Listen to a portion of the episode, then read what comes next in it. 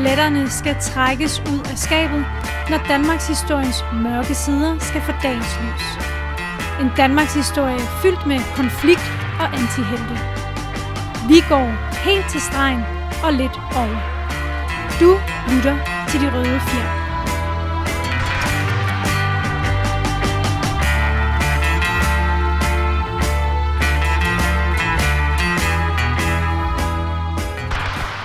Velkommen til finalen på De Røde 80 podcastserie om Augustoprøret 1943. Det er selvfølgelig med mig, Kalle Kylmand, og Andreas Nør- Nørgaard. Velkommen tilbage, Andreas. Mange tak. Yes. Ja, er du klar til finale? Jeg er så klar. Jeg sidder her med popcorn og sodavand. ja, lige, lige præcis. Ja, lige præcis. Så, lige en kort, kort opsummering. Hvad fanden har vi talt om i de sidste, ja, nu er det faktisk vores 9. episode af den her serie.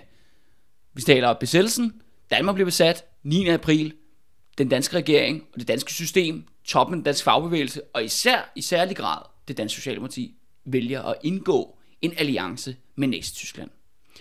I den her alliance, der øh, er det især, at Danmark giver landbrugsprodukter for at have en stor, kan man sige, afhængighed og autonomi i forhold til Nazi-Tyskland. Den her landbrugsstøtte bliver essentiel for tyskerne, og så vi har våget at påstå her på serien, er vi med til at forlænge krigen. En, hvem, men spørgsmålet er altså, en ting er, at systemet har indgået den her alliance med Nazi-Tyskland, men hvem betaler prisen? Og det bliver i høj grad folkene i bunden af det danske samfund, eller, og dem, ja, de det arbejdende folk i Danmark. Der bliver tvunget til øh, alle mulige former for tvangsarbejde inde i Danmark og i Tyskland og i Norge, altså sådan krigs, øh, hvad hedder det, til at støtte op om tysk krigsindsats. Samtidig bliver deres rettigheder og deres lønninger sat 20 år tilbage i tiden, for ligesom at tækkes øh, kan man sige, det borgerlige Danmark i den her samarbejdsregering. Der er, øh, tyskerne er vanvittigt glade for det danske, hvad hedder det, for den danske samarbejdspolitik. Og den er kendetegnet ved to mænd. Von Hanneken, som står for den militære del i Danmark, og så er der Werner von Best, som har lavet Danmark om til sit eget personlige prestigeprojekt og eksperiment, for at han kan styrke sin egen magtposition i SS.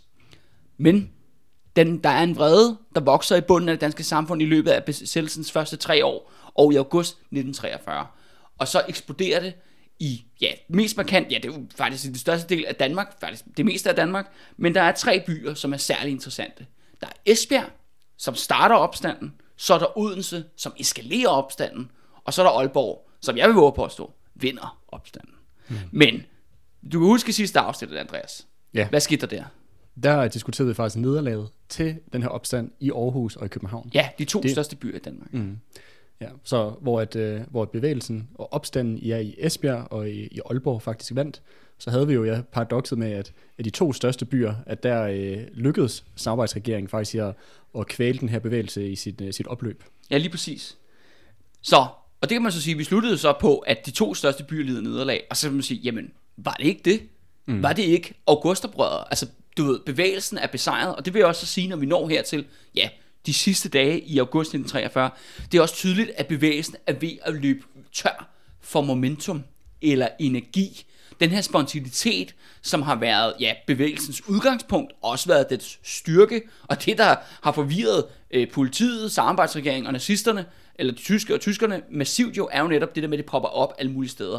Og de ser jo netop kommunistiske konspirationer og masterplaner mm. og, og det helt vilde Røde flag om øh, og frem, forudstående invasioner. Ja, og, lige præcis. Om det er, det er britterne, der planlægger det. De bruger kommunisterne til at rejse en opstand i baglandet osv. osv. Men det er alt sammen, kan man sige, Fatumorgana. Men opstanden er ligesom, ja, den er på en sådan set på retræte i slutningen af august. Bortset fra et sted, og det er Aalborg. Men så begynder, kan man sige, begivenhederne, alle, kan man sige, summen af alle de lokale opstande. Og du ved, nogle steder så går det godt, og nogle steder går det ikke så godt. Mm. Men det er også summen af det hele, der får det hele op til et skæringspunkt. Og så i dag skal vi stille et spørgsmål her i vores store finale her. Hvordan, hvordan ender det? Hvordan fører det til Nazi-alliancens fald? Mm. Så, Det har jeg glædet mig til at høre. så lad, os, øh, lad os løse stedet, Andreas, og ja. Ja. hoppe øh, ud i det. Når vi når til slutningen af august 1943, der er der mere eller mindre begynder der en stigende panik blandt tyskerne i Danmark. Altså henholdsvis rigsbefuldmægtige Werner Best og den øverste kommanderende for det tyske militær, øh, general von Hanneken. Mm. Øh, Best er den af de to, som er mest kølig. Og det interessante er, han bliver ved med at sige, Socialdemokratiet skal nok få styr på det. Og det er jo også, hans, det er jo også den hest, han har spillet på hele tiden. Det er jo Det det, er her med hest, har- samarbejdet. Ja. Så han sætter jo alle, han lægger jo alle hans, hans penge på, øh, på det, det projekt, han har opfostret. Og det grineren er faktisk, at der på, øh, i løbet af her i slutningen af august, der siger han det her øh, citat, øh, Socialdemokratiet er dem, der er mest lojale mod tyskerne.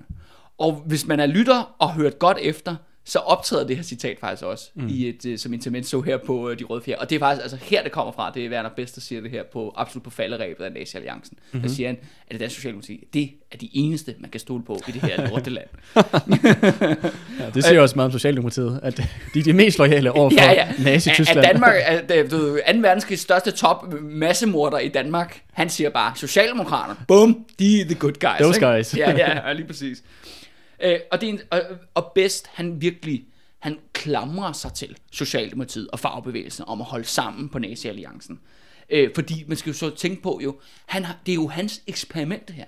Danmark er hans mønsterprotektorat. Øh, det er hans prestigeprojekt. Det er der hans måde ligesom at udkæmpe den magtkamp, han er i, i du ved, med resten af toppen af mm. SS nede i Tyskland, altså Heinrich Himmler og alle mulige andre, ja, ja folkemordere, Ja, ja. Øh, der render rundt dernede.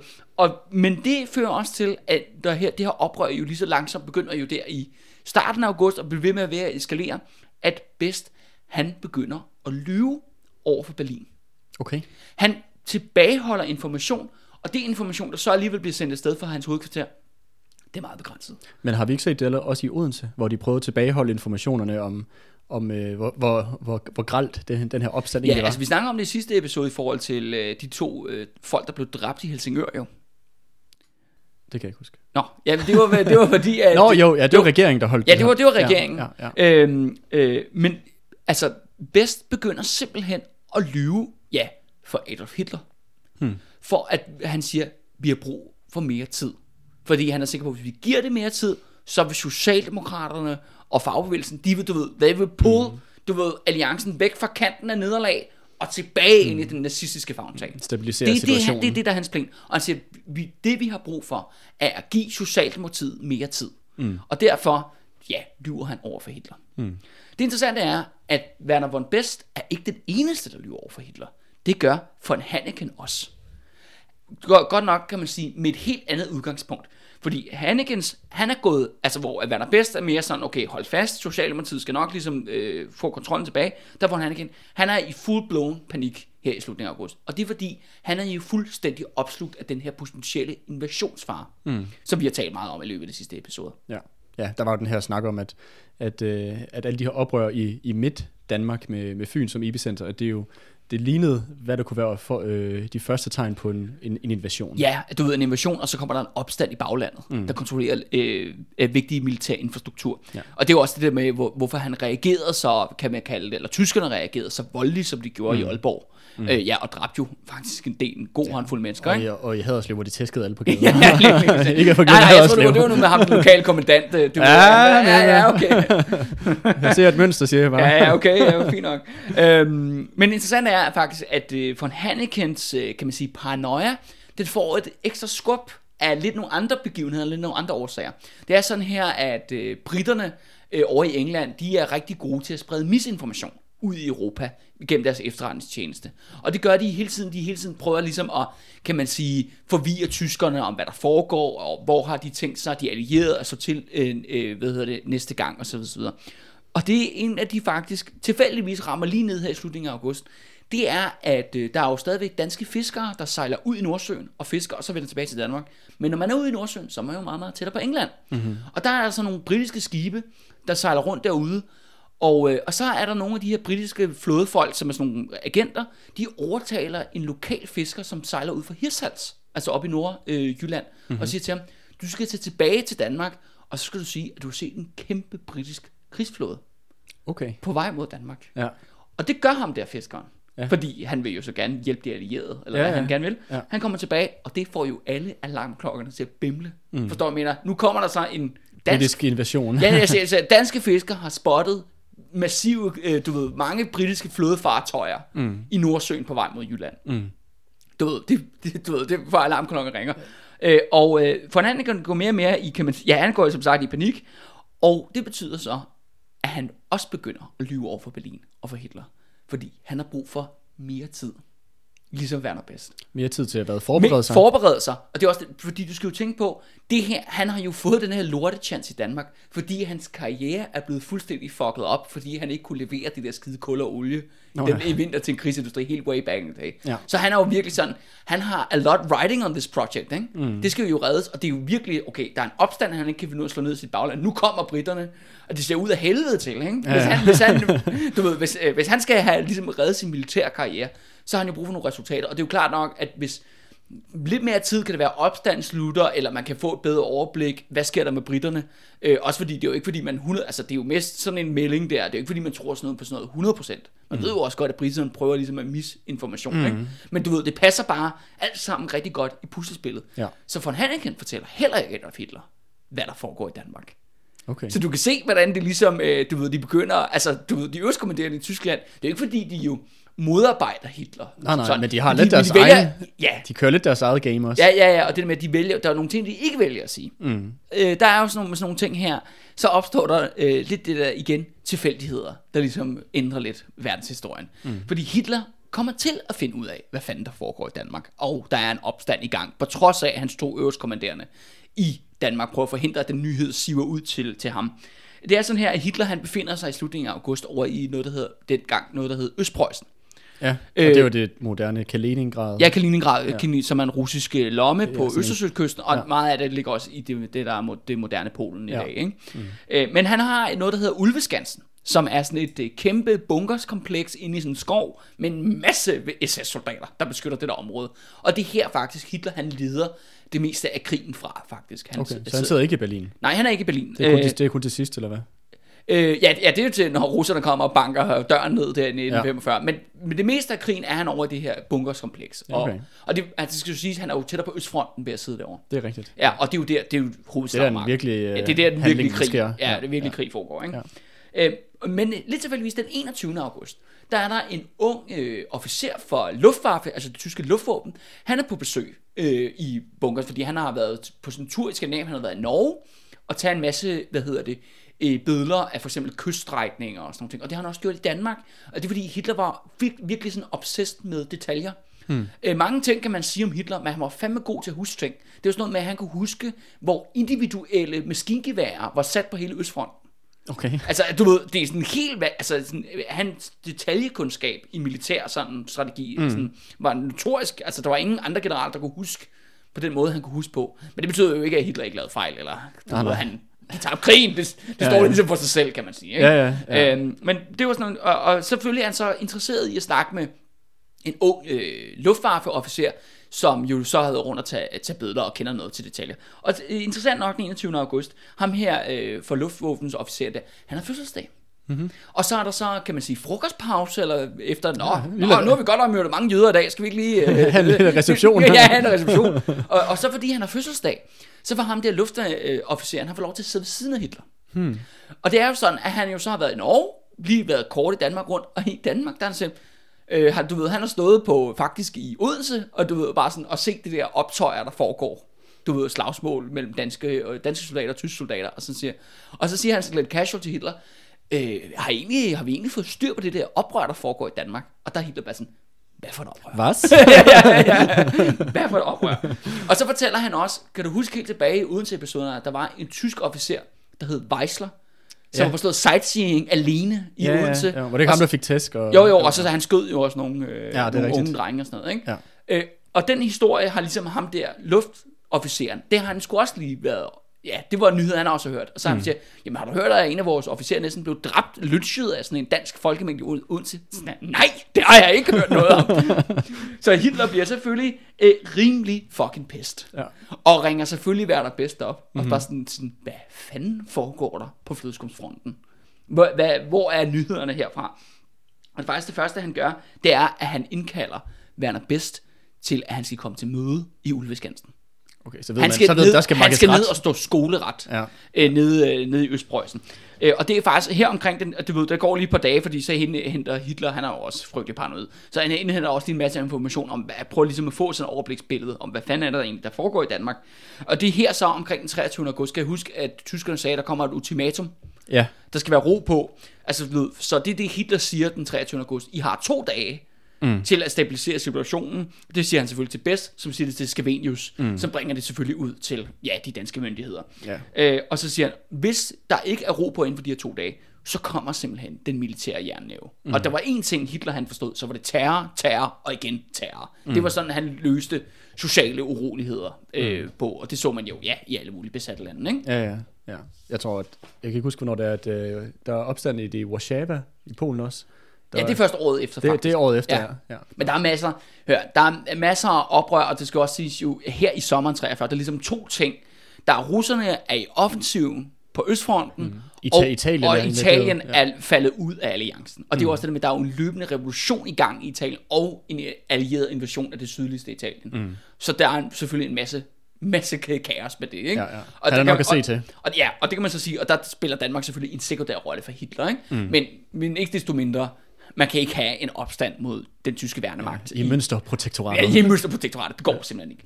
Øh, og det kan man så sige, at øh, faktisk det, der sker jo, er omkring den 23. august, at det er jo der ligesom, at Odense jo, du ved, falder ned på grund af, DKP's, øh, hvad hedder det, de skifter side, ikke? Går sammen med Socialdemokraterne. Øh, og så lige pludselig er det sådan, okay, jamen, det, så er der ligesom styr på situationen, alle ligesom begynder at ånde lettet op i samarbejdsregeringen, øh, og øh, ja, i- og ikke mindst blandt tyskerne, men så eksploderer Aalborg. Det socialdemokratiske parti er det mest lojale mod tyskerne. at der ligesom hører om det, der, hvad der foregår i Aalborg, du ved, omkring den 24., 25., 26. august, der bliver regeringen for eksempel revet ud af, du ved, om natten, det bliver ringet rundt, at de bliver alle sammen nødt til at tage ind og have en natkonference inde på Christiansborg, mm. og hvad fanden der foregår. Og det interessante er, det er der, hvor Skavenius han går ud og siger, at nu bør, bør det danske politi skyde på folk. Okay, det, det siger han. Det siger de, og de siger de, at de mange siger, jamen hør her, politiet, de har altså våben for at bruge dem, mm. som de siger. Det er, de siger, jamen det er også bedre jo, at danske politibetjente skyder demonstranter, end det er tyskerne, der gør det. Mm. Det har vi også set indtil videre, at det, er- som regel så har, det, så har det danske politi været den der buffer mellem Ja. de tyske soldater og de danske demonstranter. Ja, lige præcis, ikke? Og, men nu vil det ligesom til skridtet videre. Men det interessante er faktisk, at det er jo her, at Tone Jacobsen ligesom træder ind og siger, øh, jeg synes, det er en rigtig dårlig idé, at øh, danske betjente skal skyde på dem. Så lad mig i stedet for implementere min nye strategi. Og den nye strategi jo, som vi snakker om sidste gang, Andreas, det var jo netop det masser af anholdelser. Mm. I, I det mindste, øh, du ved, tegn på, øh, på Mm, ligesom så i. Aarhus, for eksempel. Ja, ja, og faktisk også i København, ikke? Ja. Så, men det interessante er, at Werner Best, han, øh, han skal jo lige have styr på nogle ting og sådan noget, så det første den 24. august, der skal han flyve ned og besøge Hitler nede i, du ved, Ulveskansen. Øh, og, det, og det er jo faktisk, at der Werner Best ligesom kører fra Dagmarhus igennem byen, så lige pludselig hører en, en gigantisk eksplosion. Og det er jo det der forum, vi talte Nå, om ja. sidste gang. Ja. Han, du ved, de ser røgskyen på horisonten, der bare brager op. Og da han kommer ud til Kastrup Lufthavn og skal til at lige at gå ombord i sin, øh, sin maskine, der skal flyve ham til, øh, til Østpreussen, så kommer der sådan lige sådan en sidste hurtige, du ved, telegram og siger, demonstranter prøver at storme Dammers hus.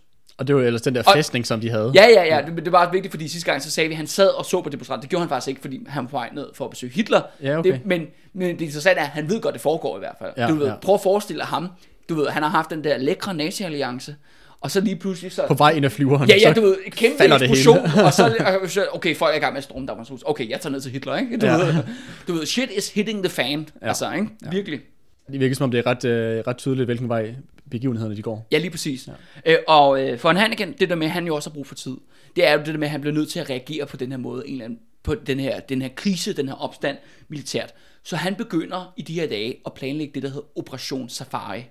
Og Operation Safari er en militær operation om, hvordan tyskerne kan tage den totale kontrol over Danmark. Hmm. Det er basalt set, at, og det skal vi huske på jo, her, den danske her er intakt, og den danske flåde er intakt. Ja. Og hvis han tror jo virkelig, at invasionen kommer, så bør første skridt jo være at tage den danske her ud, og den danske flåde ud. Ja, og afvæbne dem. Afvæbne dem, ja. Ja, og altså, så vi, vi, så jo, vi så jo i Svendborg, at øh, vi faktisk havde en situation, hvor de danske soldater skød på de tyske soldater. Yes. Så, Det er jo også noget, der er i baghovedet her, ikke? Ja. De bliver nødt til at gøre noget ved det her rent øh, militært, øh, så de begynder at planlægge den her operation. Og ret interessant, så øh, flytter de en panserdivision til Danmark. Okay. Altså en panserdivision, det er jo tanks, ja. Øh, basalt set, og det har der ikke været i Danmark indtil videre. Så man simpelthen, så Danmark bliver lige pludselig prioriteret militært, hmm. og bliver flyttet tanksdivision øh, til, til Danmark, netop i, i relation til at nedkæmpe den danske her, og den danske her har netop ikke tanks. Mm. Og så er man sikker på, at den til at vinde, kan man Ja, sige. Ikke? det er rimelig stort Ja. ja. S på, S på ærmet her. Men det synes jeg bare er lidt interessant i forhold til det lidt diskussion om kontra, hvad er mest effektivt, masseopstand eller modstandsbevægelse, altså det der med de der operation, nålestiksoperationer, ikke? Ja. Og der kan du bare se, at en opstand kan altså få øh, det tyske militær til at skifte fuldstændig militær fokus. Mm. Nu kan man, altså den her panserdivision, hvor kunne den være brugt? Den var blevet indsat på Østfronten, mm. den var blevet indsat i Italien, du mm. ved, altså nogle steder, hvor der var mere Ja, brug det begynder, for det begynder at trække, trække ressourcer ud af de ellers, øh, ja, Og det er det med, at det har faktisk en større impact, ikke? Ja. Altså en, en tankdivision, det er alligevel 10.000 mand, mm. men omkring 300 tanks på daværende tidspunkt, ikke? Ja. Det er ligesom at være at bide mærke i, synes jeg i hvert fald. ja, ja. Det er da ikke, det er da, det er da betydningsfuldt. Og så nu er vi så kommet hen om, omkring den, øh, den 27. Øh, august. Øh, og, øh, og det er jo så her faktisk, at opstanden jo faktisk bliver slået. Den ligesom aldrig nogensinde kulminerer, eller ligesom rigtig bliver til noget i København eller Aarhus. Og det, det sjove er, hvis man følger ligesom samarbejdsregeringen, du ved, time for time, dag for dag, de sidste dage, de svæver jo mellem dyb depression, og så jubel, ikke? hver gang, det ligesom, vi kan se. Omkring den 27. det er det sidste gang, de ligesom får sådan et, we can still win. Mm. Vi, kan, vi kan stadigvæk gribe fat i det her, og, og ligesom øh, øh, bibeholde alliancen. Ikke? Og hvad er det, der gør, at de, de får det? Er det, at, øh, at bevægelsen er nedlagt i, i, Ja, i, de ser, jo, i Aarhus? De ser, de ser jo netop, ja, de ser jo netop, at Tune Jacobsens nye politistrategi, den virker. Mm. De får jo ligesom kvalt urolighederne, altså de får stoppet generalstrækken i Aarhus, og de får kvalt urolighederne i København, før de faktisk bliver til en rigtig generalstræk, en rigtig opstand i København. De begynder så, der er nogen, der diskuterer, og det er jo så her, hvor at samarbejdsregeringens straight man, ham her, Kofod, finansministeren, Ja. tidligere departementchef i Finansministeriet, Og han har jo ikke rigtig været i spil endnu. Nej, men han kommer her i spil på allersidst på falderæbet. Fordi at hvor de andre jo, kan man sige... Han var fra de radikale venstre, hvis det kan tage fejl. Ja, oprindeligt i sin ja. Tid, men han, han, han er mere... Sådan systemets mand. Systemets mand ja. I, i, i bund og grund. Øh, og han kommer på her til aller, aller sidst i falderæbet, fordi han er den eneste, der i denne situation begynder at tænke lidt langsigtet. Siger, men hvad nu, hvis vi falder? Hvad nu, hvis alliancen bryder sammen? Lad os lige prøve at tænke det scenarie, og lad os planlægge det scenarie, så alliancen kan fortsætte alligevel. Hmm. Og det, han kommer op med i de her dage, det er det, der bliver til departementchefstyret. Og departementchefstyret er sådan set, ideen er, at øh, at de har sådan lidt, okay, det kan være, at hele Folketinget ryger koncentrationslejre. Det er sådan nogle døde, de sidder og tænker på, det kan være, Ja, ja. det tyskerne gør ved det ved os. Det kan også bare være, at tyskerne lader os være, men vi kan i hvert fald ikke, regeringen kan ikke være udøvende mere. Nej. Men hvordan sørger vi for, for det første kan man sige, at vores, eller Danmarks infrastruktur er så intakt som muligt, byråkratiet er så intakt som muligt, og ikke mindst, hvordan vi beskytter vores egne politiske organisationer så bedst som muligt. Så, så, så det vil sige statsapparatet, de politiske organisationer. Politiet og sådan noget. Ja. Ja. Hvad med fagbevægelsen? Øh, Får den også lov til at eksistere herefter? Ja, det gør den, ja. Ja. øh, og, men der er nogen, der ligesom skal facilitere det, og, det er jo, og de her jo ved godt jo i samarbejdsregeringen, at der er jo kun én ting, tyskerne virkelig er interesseret i i Danmark. Det er landbrugsstøtten. Mm. Det, altså, det er jo de her landbrugsleverancer. Øh, Ja. Så jeg, hvordan kan vi sørge for, at systemet stadigvæk giver tyskerne det, så vi kan stadigvæk have vores, øh, vores, nemme, vores nemme besættelse, vores nemme krig. Og der er det jo klart nok, at Kofod, som jo står med, om man så må sige, med en fod i begge lejre. På den ene side er han jo blevet politiker, med, som finansminister. På den anden side har han jo den der lange karriere som departementchef i Finansministeriet. Mm. Så han kan selvfølgelig snakke med alle de andre departementchefer mm. rundt omkring i ministerierne. Ja. Og de går selvfølgelig med til, jamen hør, det er vores emergency plan. Det er, at hvis politikerne bliver fjernet på den ene eller på den anden måde, så kører departementcheferne Systemet videre. systemet videre. Ja. Og de bliver så også udtænkt i de her dage. Og det skal så siges jo virkelig, at, at øh, deres, øh, det er jo så samarbejdsregeringen i det hele taget, deres paranoia omkring kommunisterne når simpelthen nye højder her. De begynder at tro, at DKP's plan er, at de vil udråbe en kommunistrepublik i Odense. Okay, det, de kunne, lave ikke, det kunne ikke være længere væk for, Ja, ja, for de ja, rigtige fagl, hvor, hvor kommunistpartiet lige har, har forrådt bevægelsen i Odense. Ja, det var også bare fordi, nu har vi jo gennemgået Odense ret sådan detaljeret jo, om ja. Hvad der egentlig foregik. Så det er bare meget sjovt, hvad de egentlig tror i København, at der foregår i Odense. Ja, ja, også det der med det der stadionudvalg, det viser tydeligt, hvem er det, der har opbakningen og støtten fra, hvad kan man sige, flertallet. At det er jo det er kopierende, der sad nede på det der, den der bygning, de havde besat, mens 20.000 af folk mødtes ude på det der stadionudvalg. Ja, ja, ja, lige præcis. Altså. Men de tror altså simpelthen, at alt foregår efter en masterplan. Hele augustoprøret er planlagt en masterplan, der kommunisterne har sat i værk, og deres mål er, at de vil lave sådan en rød republik på Fyn, og så har vi borgerkrig. Mm. Du ved ikke? Ja. Du Så er ved, der ikke? bare øh, sovjetstyr på, øh, på Fyn. ja, lige præcis, ikke? Øhm, så der er virkelig paranoia. Men hvor kan man sige, at det er så, kan man sige, jo fri fantasi, faktisk. Øhm, så er der nogle andre, der har en meget mere realistisk opfattelse om, hvad fanden der foregår. Og det er FH og fagbevægelsen. Mm. Fordi den samme dag, den 27. der har de et kæmpe stort møde øh, hvor de alle sammen samles. Og det grineren er, Andreas, at de alle sammen er der. Øh, Ejler Jensen er der, Ejner Nielsen er der, der er rapport for Robert Larsen i Esbjerg, der er rapport for Anton Høj i Aalborg. Altså simpelthen alle vores FH'er, mm. øh, fagbevægelsefolk, vi har overhovedet snakket om i, øh, kan man sige, gennem hele vores øh, serie her. Igennem alle de her forskellige byer. Ja, hvis de ikke er der selv, hvis de ikke selv er mødt op, så har de sendt en, du ved, en, deres næstkommanderende som en rapport for mig, øh, for Robert Larsen osv. osv. Og det de snakker om, og de er i fagbevægelsetoppen, de er godt nok paniske nu her i slutningen af august. Vi, de har sådan en stemning af, vi er færdige. De, de, har, de er meget realistiske faktisk. Vi siger, hvis vi ikke bryder aktivt med nazisterne, med, Ty- med Tyskland nu, så mister vi den danske arbejderklasse. Mm. Vi mister vores organisationer, altså fagbevægelsens organisationer, til DKP. De kommer til at overtage fagbevægelsen, øh, og den her alliance, vi kan ikke klare presset mere, mm. hvis og... vi skal overleve. Mm. Altså vores, hvis socialdemokratiske, socialdemokratiske kontrol af de faglige organisationer skal overleve, mm. så kan vi ikke gå videre mere. Mm. Og det er jo heller ikke, det er jo også sådan, øh, noget af det, vi så i Aalborg, hvor du rent faktisk havde en bevægelse, der var, øh, der var ledt af ham her, den øh, tidligere DKP'er, Ja. og hvor det, var, hvor det endte jo faktisk med, at Socialdemokratiet øh, og fagbevægelsen endte jo vist nok med at, at faktisk gå med og støtte op i den her ja, enhedsfront med, med, med ham, DKP'eren. Ja. Øh, Emil Lille- Nissen, Em- tror jeg, det ja, var, det var, han Nissen, hed. ja, Øhm, og det, det er jo også en, en, en, en, hvad kan man sige, en erkendelse af det her forhold, som du siger der med, at hvis, hvis Socialdemokratiet skulle give sådan nogen forhåbning om at have en fremtid i forhold til øh, noget støtte blandt den danske arbejderklasse, så, øh, så kunne de ikke øh, fortsætte det her længere. Altså. Men det, det sjove er, og det kan man så sige, øh, og det er jo virkelig det, vi har set igennem hele vores serie, hvor, hvor presset fagbevægelsestoppen har været, og Socialdemokratiet har været faktisk igennem. Og det er jo dem, der har stået, det er dem, der har stået i frontlinjen for at holde sammen på alliancen så længe som overhovedet muligt. Det er dem, der, du ved, det er nærmest, de to vigtigste instanser i det her på dansk side har jo nærmest været politiet og Socialdemokratiet. Mm.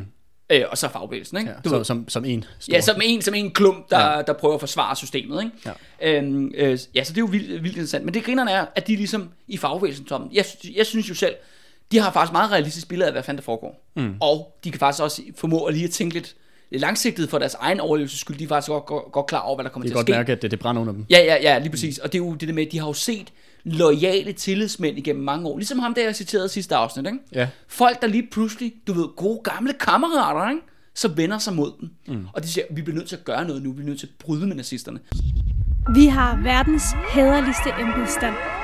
Andre steder koster det tusinder at bestikke magtfulde personer. Her kan det gøres med en frokost. Men hvor fagbevægelse, fagbyråkraterne har en meget realistisk opfattelse af situationen, så er der en total urealistisk øh, opfattelse af situationen inden i den politiske del af Socialdemokratiet. Altså partiet. Ja. Øh, fordi dagen efter den 28. der holder øh, Socialdemokratiet et kæmpe store møde i Tivoli faktisk. Og jeg formoder, det må være glassalen i, i Tivoli, de mødes. Ja. Øh, men der er de sgu alle sammen. Laurits Hansen er der. Øh, Johannes Kærbøl, Wilhelm Bull, øh, H.C. Hansen og Hans Hedetoft. Hele baduljen, hele Krem og alting Andersen, hele kremen af det socialdemokratiske lederskab er der. Og det, de siger på det her møde, er, at vi kæmper for nazi-alliancen til det sidste.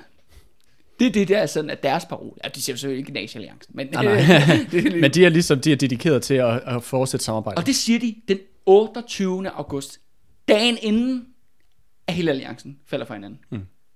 Øhm, yes. Og hvad, hvor- hvorfor, hvorfor er det, de er så... øh, Hvad kan man sige? De kan ikke, de kan ikke, øh, de kan ikke se, hvilken vej øh, øh, hvad kan man sige, tingene de begynder at bevæge sig. Altså, hvorfor er det, de, de er så blinde, så at sige, for hvad der foregår omkring dem? Det er jo et godt spørgsmål, ikke? Altså, det er jo også fordi, kan man sige, hvis der er nogen, der har været presset på deres politiske organisationer, så har det jo netop også blevet socialdemokratiske borgmester rundt omkring i byerne og sådan ting. Ikke? Ja. Øhm, men det er også det der med, jeg tror måske, det er meget det der med, når man først har sagt A, så må man også sige B, ikke? Og når man er dem, der har været mest committed til at forsvare det, mm. så er det jo også det der med at sige, nu giver vi op. Forstår du, mener? Hvor kan man sige, det kunne se fagbevægelsestoppen her, de er blevet møre nu. Ja. Du ved, de er sådan, okay, vi har brug for en radikal kursændring, hvis vi skal overleve som, politiske, øh, som, som faglige organisationer. Men vores, den politiske del af Socialdemokratiet siger, de er slet ikke færdige. Og de ser jo bare det, jamen du ved hvad, det er bare... Det er også fordi, jeg tror en, en ting, Andreas, de tror jo netop, at det bare er en konspiration af nogle få sindssyge kommunister. Mm. De kan slet ikke se, hvor mange store befolkningsgrupper det faktisk egentlig taler om. Vi har jo talt om mange tusinder mennesker mm. nu, der har ja. deltaget i det her oprør, på den ene eller på den anden måde, over hele Danmark. Og det kan de ikke se. Mm. De, altså, de, om så sige, de har ikke noget, altså de har, de har mistet forbindelsen med folkestemningen, om så må, ja, om så få Ja, ja. ord, ikke? Ja, ja. Og derfor tror jeg, at de mere og mere sådan, så det, siger de her, du ved, i nultimen, her hvor lortet falder fra hinanden, så siger vi, vi er committed til samarbejdspolitikken. Men det viser også det der med, igen som vi har sagt mange gange, der vil jo ikke være nogen samarbejdsregering og samarbejdspolitik med Nazi-Tyskland, hvis det ikke var for det danske Socialdemokrati. Mm. Og, det, og, Og, de, og Werner Best har jo fuldstændig ret, når han siger... Ja, ja, det var det, han siger. Han er, vi, vi citerer ham ordret. Eller noget, ikke? Altså, øhm, ja. Men mens det her altså sker i Danmark, så er Werner Best jo ankommet til Østpreussen og Hitlers bunker dernede. Og det er vist ikke særlig sjovt for Werner Best at komme derind. Øh, Hitler er jo notorisk for sin, øh, hvad hedder det? Vredesudbrud. Ja, vredesudbrud, som man nok har set i der undergang og andre ja. steder. Øhm, og øh, basalt set er det en, omkring en time, hvor Hitler han bare står og råber af Werner Best, og han kalder ham rigtig mange gange en slapsvans. Hmm. Øh, og han siger bare, terror, terror, terror, terror, terror. Nu skal der lukkes ned for det der. Og så kræver han også, siger, hør, hvis den der, de der danskere er committed til alliancen, så bliver de nødt til at bevise det over for os, at de er det. Mm. Og så det vi har brug for nu, for ligesom at bevise det, udover at der skal erklæres undtagelsestilstand, øh, og sådan nogle andre ting, du ved, ligesom slås ned på alt det her, så skal danskerne også begynde at henrette folk. Hmm. Altså simpelthen, du ved, skyde nogle modstandsfolk. Og det er det, man havde prøvet at undgå indtil videre, ved for eksempel at sætte folk i øh, livstidsfængsel og Ja, ting og sager. alt muligt. Det kan man så sige, at det på mange måder har været en, øh, hvor at samarbejdsregeringen og samarbejdspolitikken er jo i sig selv utrolig principløs. Forstår du, mener? For de giver ved dørene hele tiden, og barnet bliver hele tiden rykket. Mm. Hvad kan man gå med til? Hvad kan man gå med til? Hvad man kan gå med til? Men de, selv for politikerne har altid været det der, okay, okay, hvis der kommer rigtige fucking henrettelser, så bliver vi nok nødt til at sige fra. Mm. Det har de altid haft sådan en idé. Og det jo, handler jo ikke om, det handler jo ikke om dansk... Moral og- Nej, det handler ikke om moral, og det handler ikke om kampen for Danmark. Eller demokrati. Eller demokrati, det er bullshit. Det er slet ikke det, det handler om. Det, det handler for dem, er deres egen politiske overlevelse. Og faktisk, fordi du skal tænke på, at de er jo så paranoid deres eget liv jo. Mm. De siger, okay, hvis vi begynder at henrette modstandsfolk nu, så kommer de og sætter galotiner op på rådspladsen. Ja. efter krigen. Mm. Og så står Axel Larsen på DKP bare og trækker sådan over, ja. mens, Og de det- kører, mens de kører hele øh, hygge overklasse Danmark igennem. Ikke? Ja, og det er, jo ikke, øh, det er jo ikke meget fjern fra, hvad der egentlig var en stemning for, ja, ja, lige da. 2. verdenskrig Ja, rent er faktisk jo- sluttede. Ja, ja, ja, og det er jo ikke, fordi det grebet totalt ud af den blå luft. Nej, nej. Men forstår jeg mere, men det handler ikke om Danmark, det handler om dem selv. Ja. Det er bare vigtigt. Deres Og- egen politiske overlevelse og, Ja, og dem, deres eget... ja, og deres fede jobs, ikke? Ja, og ja, alt præcis. noget, ikke? Ja. Ja, og faktisk interessant med, og det er ligesom, det siger Hitler, det er så det ultimatum, der skal bringes regeringen, og det gør Werner Best selvfølgelig også øh, den 28. Så bringer han siger, at vi skal have nogle, nogle henrettelser på bordet. Og faktisk ret interessant, så gennemfører tyskerne faktisk allerede deres første henrettelse her den 28. Men de gør det i hemmelighed. Mm. Og ham, der bliver henrettet, den første modstandsmand, der bliver henrettet i Danmark, det er faktisk Paul Kjær Sørensen. Og det ham, vi snakker om for, øh, for Ja. Aalborg, der er blevet en... Øh, ja, ham, der ja, han, han, han, ja, han var fra Aarhus, men ja, det er ja, rigtigt. præcis. Ja. Det er rigtigt, han var med til den her aktion i Rold Skov, ja, hvor Erik Vangsted blev dræbt. ja. Og så blev han taget til Aarhus, øh, dødsdømt, det udløste opstanden i Aarhus, og nu er han faktisk blevet fragtet til København, og der blev han faktisk skudt i hemmelighed. Hmm. Øh, og faktisk så bliver han til lige fragtet til Rostock i Tyskland og begravet i hemmelighed på en kirkegård. Nå. Og det er lidt... Og det er langt at gå. Ja, det er langt at gå, men det er også fordi, det er lidt mærkeligt, fordi vi taler om, at Nationalliancen er inden for de næ- næste 24 timer, så knækker Nationalliancen, ikke? Men den er jo ikke brudt endnu. Og Werner Best vil jo også gøre sit til ligesom at, at, at bibeholde det. Så det han gør, han vælger at henrette ham der i hemmelighed, for ikke at presse den danske samarbejdsregering, men samtidig kan han sige til Hitler, vi har allerede nakket en. Ja, vi har sat et eksempel. Ja. Der er bare ikke nogen, der kender eksemplet. nej, nej, nej, men, han siger jo ikke, han, Werner Best siger jo ikke, åh, jeg har lige glemt at sige det til danskerne. det, men du ved, så det, bare, du ved, det foregår bare i de tyske kommunikationskanaler, ikke? Ja, som selvfølgelig danskerne ikke har adgang til. nej. Så, det, så derfor bliver, altså ja, og kan man sige, at ja, det, øh, Paul der, han kommer jo så til at være den første af rigtig, rigtig mange, mm. øh, der, ja, som krigen fortsætter. Det er også bare lige for, ja, her kan man sige, at lukke hans historie på tragisk vis. Og han har jo virkelig jo faktisk, også som enkeltperson, spillet en ret prominent rolle faktisk i øh, hele det her opstand. Især i den jyske del af det, ikke?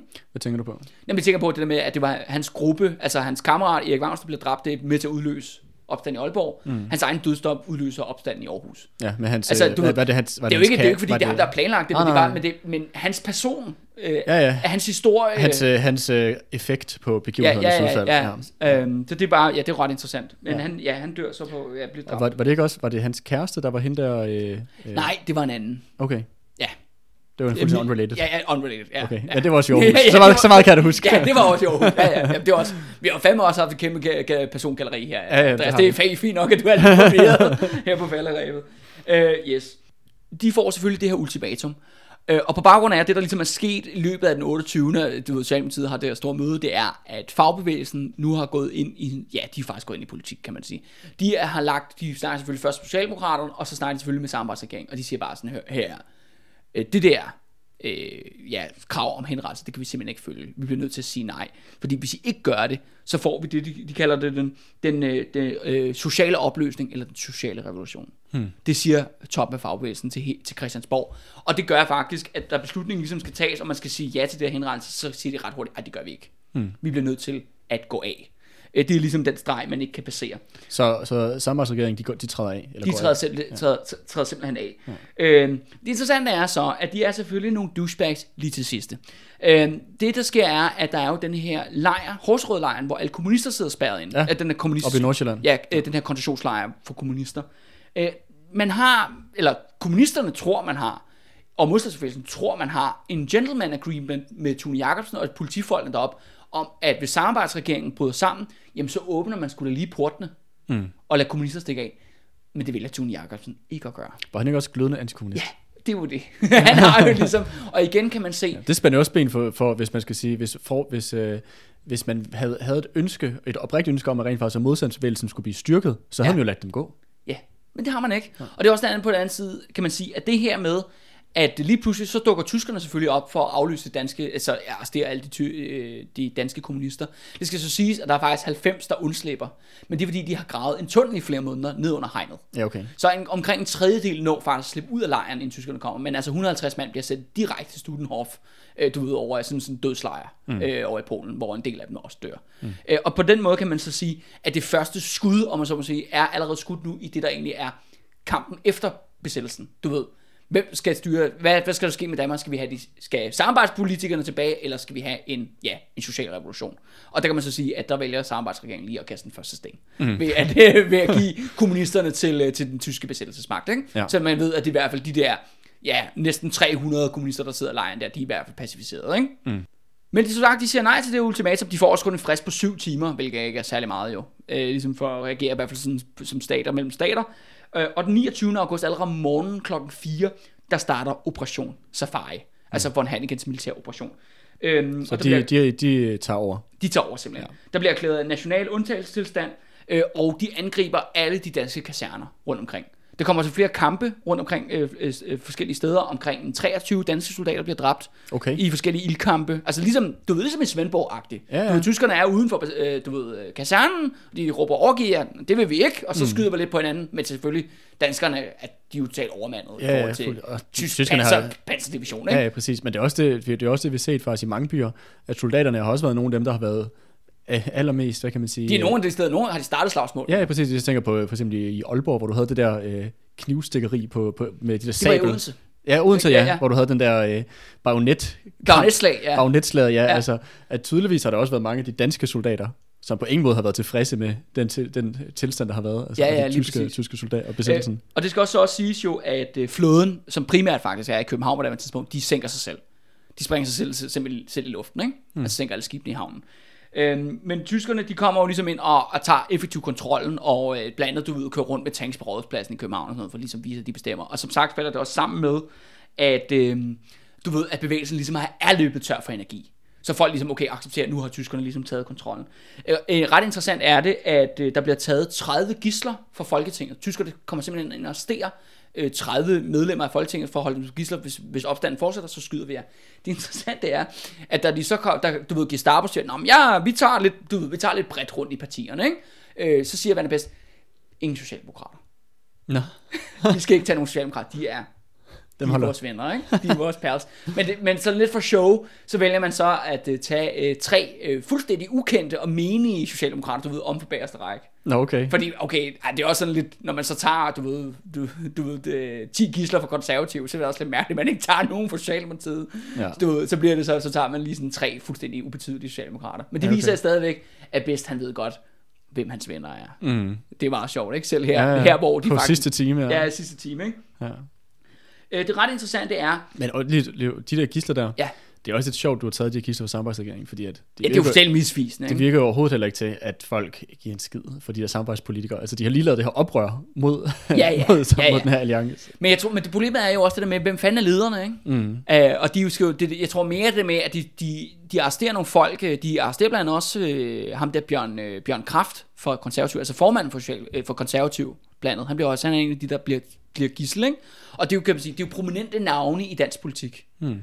Ikke, du ved, det er ligesom, hvis man tager Nikolaj Koppel som gissel, ikke? Her i Danmark, ikke? Oh, det er jo Nikolaj Koppel, ikke? Det er, ham kender vi jo alle sammen, ikke? Du ved, jeg tror måske, det er lidt det, der er ideen i det, Okay. siden at de gør det. Men det er bare meget interessant, at alle dem, der er noget i Socialdemokratiet, de får altså fri pas. Mm. Øh, fordi de ligesom har bevist, at de er lojale til det sidste, ikke? I et diktatur må ingen sige sandhed. I et demokrati må alle lyve om den.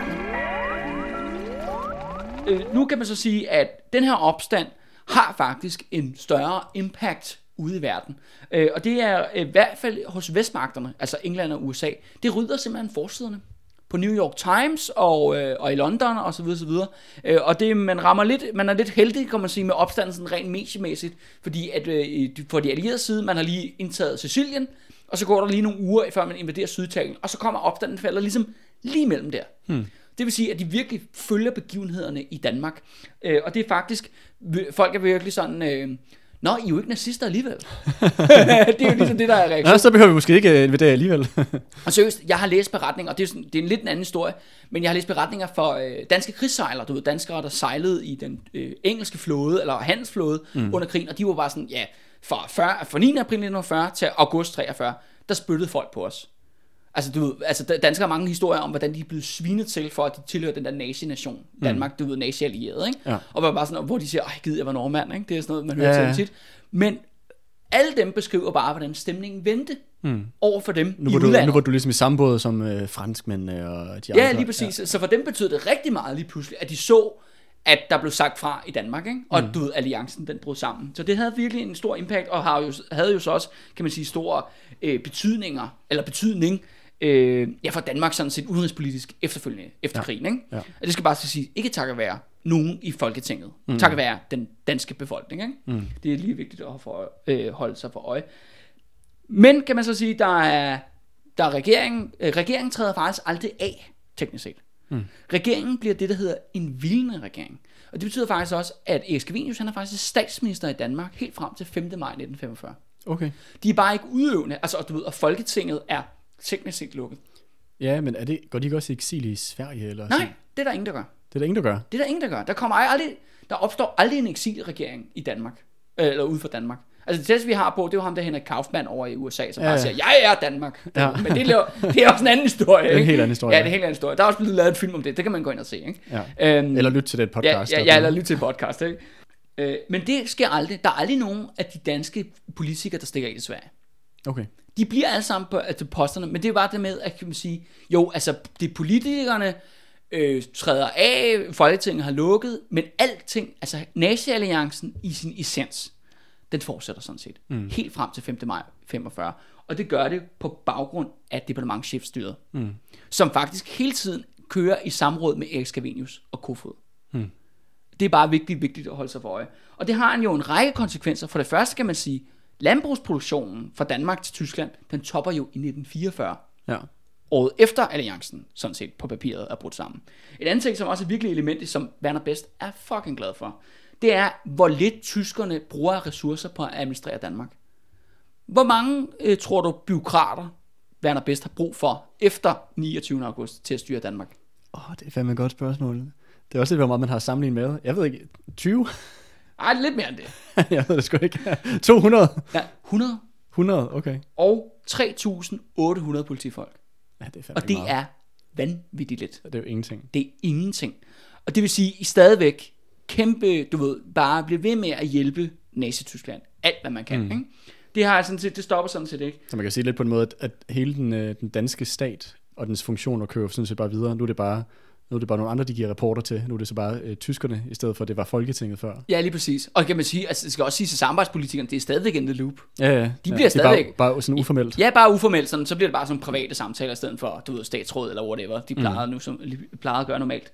Og det interessante er, Andreas, jeg vil også bare lige understrege, at det der med, og fordi at historiefortælling har jo været sådan noget, Og 29. august, der sagde det danske folketing nej.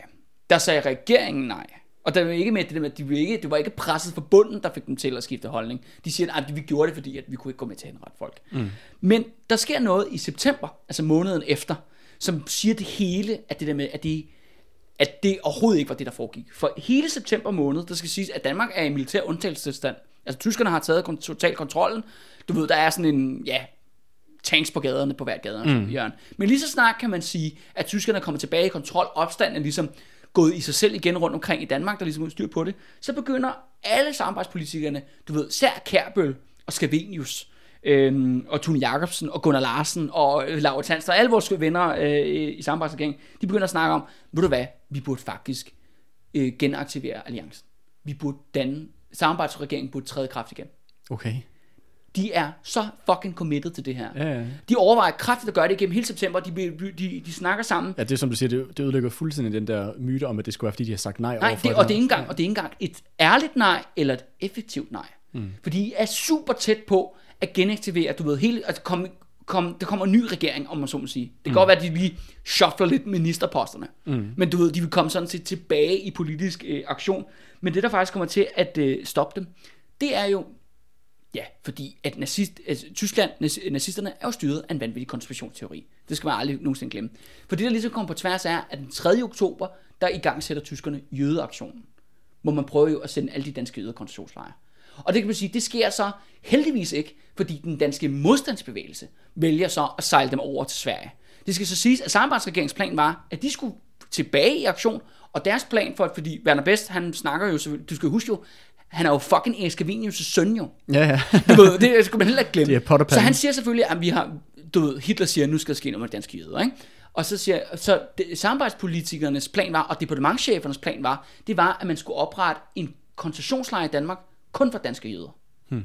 Fordi, jamen det var, sådan, det var det, vi gjorde med kommunisterne, så gør vi det også bare med jøderne. Mm. Og det kan man sige, det kunne man måske godt have gjort, og jeg tror også, at Werner Best ville have sagt ja, mm. umiddelbart. Men det man så har gjort så, jamen så har man måske lavet en koncentrationslejr, og den har måske fungeret 6 måneder, 8 måneder. Så er det blevet sendt til Tyskland. Og så er de alle sammen blevet sendt til Auschwitz og gasset ja. dem. Ja. Og det er det, der i sidste ende er fucking konse- konsekvensen mm. af samarbejdspolitikken. Fordi når du først har sagt A, så må du også sige B. Mm. Og heldigvis kan man så sige, igen, øh, at det var det, om så sige, forbunden modstandsbevægelsen, der tog fat om det her, og fik sejlet de der mennesker væk. Ikke? Og det er jo så blevet den gode historie om, det, hvordan Danmark reddede de danske jøder. Mm. Altså igen, det er det jo ikke, ikke- er være, ikke- ah, nej. ikke takket være nogen, det politiske system i Danmark. Nej, nej, fordi når man får præsenteret det med, at jamen, det var Danmark, der for eksempel sagde fra, eller Danmark, der reddede jøderne, så er det altid synonym med, at det var de danske, det politiske system, eller Ja. sådan politikerne, men det er jo svært, som du siger her, det er jo, det er jo, det er jo faktisk uh, modstandsbevægelsen, som der, Og det som der handlede i, hvad kan man sige, øh, i modstrid med, hvad der rent faktisk blev gjort af politikerne. Og det skal også sige, altså fra modstandsbevægelsens synspunkt, at efter august, altså 29. august 1943, der bliver vokset modstandsbevægelsen lige pludselig meget, meget massivt. Mm. Fordi nu er så mange folk jo, de har jo været ude at kaste med sten. Ja. Forstår du med? De har været i generalstræk, ikke? De har, været, de har gjort alle de her ting, ikke? De har set han Peter Poulsen sætte ild til alle mulige nede i øh, Esbjerg Havn, ikke? Mm-hmm. Du ved, de melder sig også under modstandsbevægelsens faner. Og det er faktisk en af årsagerne til, at jødeaktionen kan gå så godt, at lige pludselig er der mange flere med. Mm. Forstår man? Hvor det før en lille bitte gruppe, øh, ja, Det har været meget små grupper, vi har diskuteret. Ja, ja, små, små, små grupper, så Ja. lige pludselig bliver det mange flere, og det gør simpelthen, at der er, der er folk nok til at holde øje ude på vejen, der er folk nok til at køre lastbiler, der er, folk, folk nok, til at der- sejle båden, ja, ikke? ja, ja. Alt det der, der skal til, for ligesom at få de der, ja, næsten 7.000 mennesker ud af, af Danmark, ikke? Hen over, øh, øh, ja, en 14 dage eller sådan noget, ikke? Mm. Øhm, men så er vi absolut nået til, øh, til falderæbet her, til afslutning, til vores sidste ord her på vores serie om oprøret. Og ved du hvad, Andreas, jeg tænkte faktisk, at det sidste ord, det skulle faktisk gå til en fyr, der hedder Frode Jacobsen. Ja. Øh, Og Frode Jacobsen, han er faktisk øh, det, man vil betegne som leder af modstandsbevægelsen. Har, jeg, har vi nævnt ham før? Nej, vi har ikke nævnt før, bare roligt. Okay. Men jeg vil bare sige... Jeg skal sige, fuck. Han lød rimelig vigtigt. Hvorfor har jeg ikke husket ham? Nej, det er helt okay. Men Frode Jacobsen, han er mere eller mindre lederen af modstandsbevægelsen. Øh, og han går rundt på, og det skal siges, også grund til, hvorfor vi ikke har snakket med om overhovedet, Andreas, det er fordi, han har ikke været involveret jo. Mm-hmm. Han har jo ikke haft noget med det her at gøre. Det er jo ligesom vigtigt at understrege. Men han går altså rundt ude på gaden i København den 29. august, øh, du ved, og ligesom kigger, hvad fanden er der foregår, du ved, Nazi-alliancen er faldet. Og han siger, du skal sige, jeg citerer ham ikke ordret her, men jeg citerer ham sådan, hvad, jeg, hvad min fortolkning af, hvad han render rundt sådan og mener. Og han beskriver det der med, at han siger, du ved, lige pludselig rendte alle folk rundt og smilte på gaden. Og de rankede ryggen, og du ved, der lige pludselig bare en, en helt anden stemning, du ved, på gaderne. Der var folk, havde sagt fra. Og det får ham så til ligesom at reflektere over, hvad han selv er gang i, i forhold til modstandsfæsen. Og han siger sådan, mere eller mindre, siger han, at folkets generalstrække har udrettet mere øh, på to uger, end vi har ordnet med to, hvad vi har opnået med to års væbnet kamp. Længe leve det danske folk.